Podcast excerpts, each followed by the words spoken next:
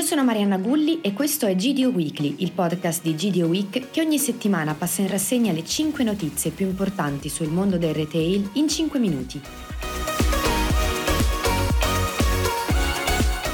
Apriamo con la notizia della settimana. Distribuzione Roma, società che fa parte di Coppa Alleanza 3.0, cede i suoi 50 negozi presenti nella capitale a Magazzini Gabrielli che invece fa parte del gruppo Selex e che già presidia il Lazio con le insegne di Cedigros. Da fine aprile infatti i punti di vendita in questione diventeranno supermercati e superstore Tigre. Sottolineiamo che al contrario di quanto affermato da diversi mezzi di informazione, l'operazione non implica assolutamente l'abbandono di Roma da parte di Coop, dove rimarrà tra centro urbano e provincia con 26 negozi delle diverse cooperative attive sul territorio. Nello specifico, 7 punti di vendita continuano a far parte di Unicop Tirreno, di cui due sono gli Ipercop presenti all'interno del centro commerciale Euroma 2 e del centro commerciale Casilino.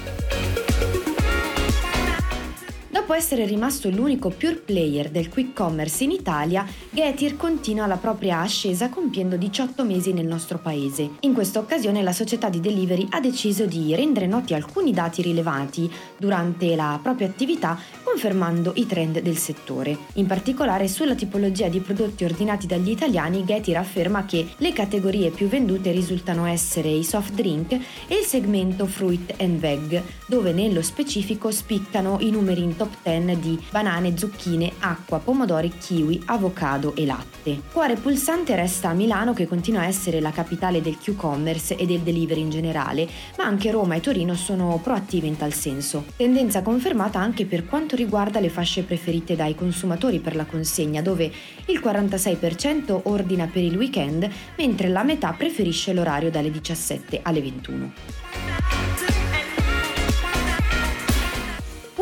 Apre in via Torino a Milano un nuovo flagship. Il marchio del gruppo Inditex, targetizzato per i teenager, punta su un concept innovativo in cui non manca la componente digitale che si concretizza nel sistema di pagamento automatico e nei display in giro per il negozio. Lato ristrutturazione, il gruppo ha deciso di mantenere la struttura architettonica originaria importante e comprensiva di archi e strutture metalliche in cui L'esposizione dei capi è stata alleggerita per permettere ai visitatori di godere della panoramica del negozio. I 1300 m2 di superficie si suddividono su tre piani, caratterizzati da texture bianche e finiture metalliche che riprendono appunto l'architettura originaria ed elementi luminosi. Abbiamo visitato il nuovo flagship e sul nostro sito potete trovare la gallery completa. Kiko Milano torna al 100% sotto proprietà di Percassi che l'aveva lanciato con un progetto di espansione internazionale proponendosi come ambasciatore della bellezza italiana nel mondo. L'obiettivo è quello di dare uno slancio alla cosmetica italiana proprio alla luce delle ottime performance del 2022 in cui Kiko ha registrato ricavi netti pari a 671 milioni di euro in crescita del 42%, una crescita omogenea sul territorio e sui segmenti di clientela dove l'America spicca per performance avendo registrato un dato in crescita del 55% sul 2021. Il Brasile nello specifico ha più che raddoppiato il fatturato e gli Stati Uniti, grazie anche alla spinta dell'e-commerce, sono tornati a crescere a doppia cifra dopo anni complessi.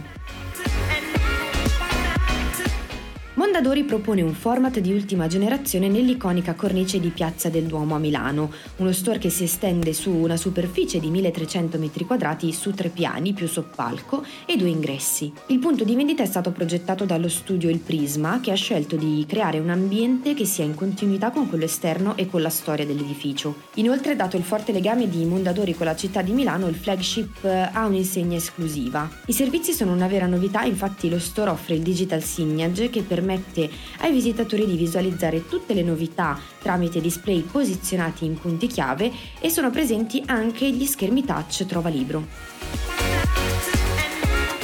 Passiamo alle due notizie dalle nostre riviste. Su Markup cerchiamo di comprendere cosa comporta il blocco di chat GPT per le aziende in Italia, mentre su Freshpoint Magazine parliamo della produzione frutticola a rischio a causa delle gelate tardive. Io come sempre vi ringrazio per l'ascolto, ci sentiamo la prossima settimana.